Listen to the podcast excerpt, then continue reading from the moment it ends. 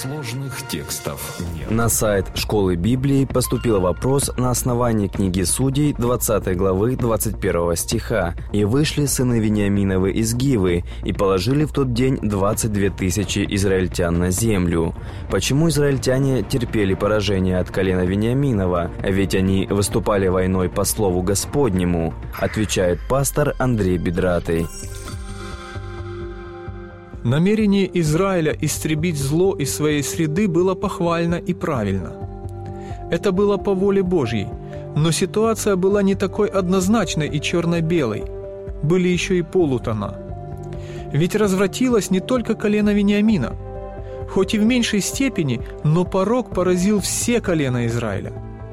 Поэтому, если бы Господь дал безоговорочную победу сразу – то эта Божья благосклонность убедила бы людей в том, что они полностью правы, а колена Вениамина нет.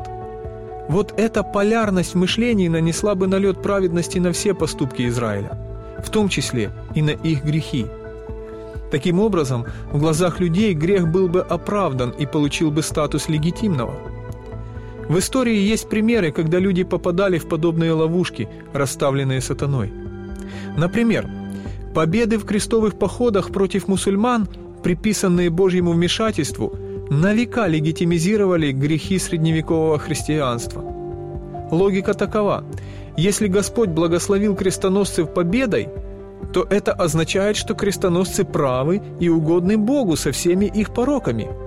А значит, подражайте крестоносцам, и Бог будет благословлять вас – с другой стороны, Господь не мог сказать, чтобы израильтяне не шли войной против вениамитян, потому что таким образом Он легитимизировал бы их грех.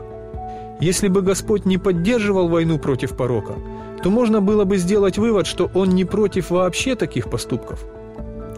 Именно поэтому Господь дал победу Израилю только после того, как люди постились, молились и каялись в своих грехах перед Богом после того, как за грехи были принесены все сожжения, а также мирные жертвы. Только после этого Господь мог дать победу народу. По этой же причине Господь не мог дать своему народу победу над городом Гаем. Ахан взял из заклятого, которое нельзя было брать.